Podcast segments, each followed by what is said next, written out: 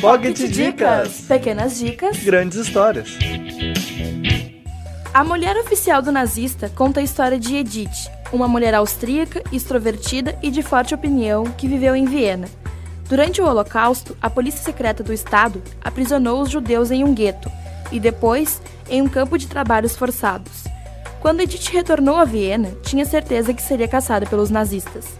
Procurando uma escapatória, decide, junto com uma amiga católica, criar uma nova identidade. Foi dessa maneira que ela conheceu Vetter, um membro do partido nazista, que acabou se apaixonando perdidamente por ela. Apesar dos protestos e de confessar ser judia, Vetter a pediu em casamento e manteve sua identidade em segredo.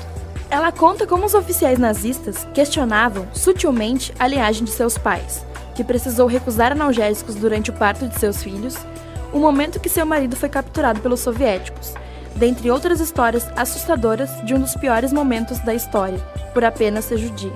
Este foi mais um Pocket Dicas, todas as sextas, uma novidade neste canal.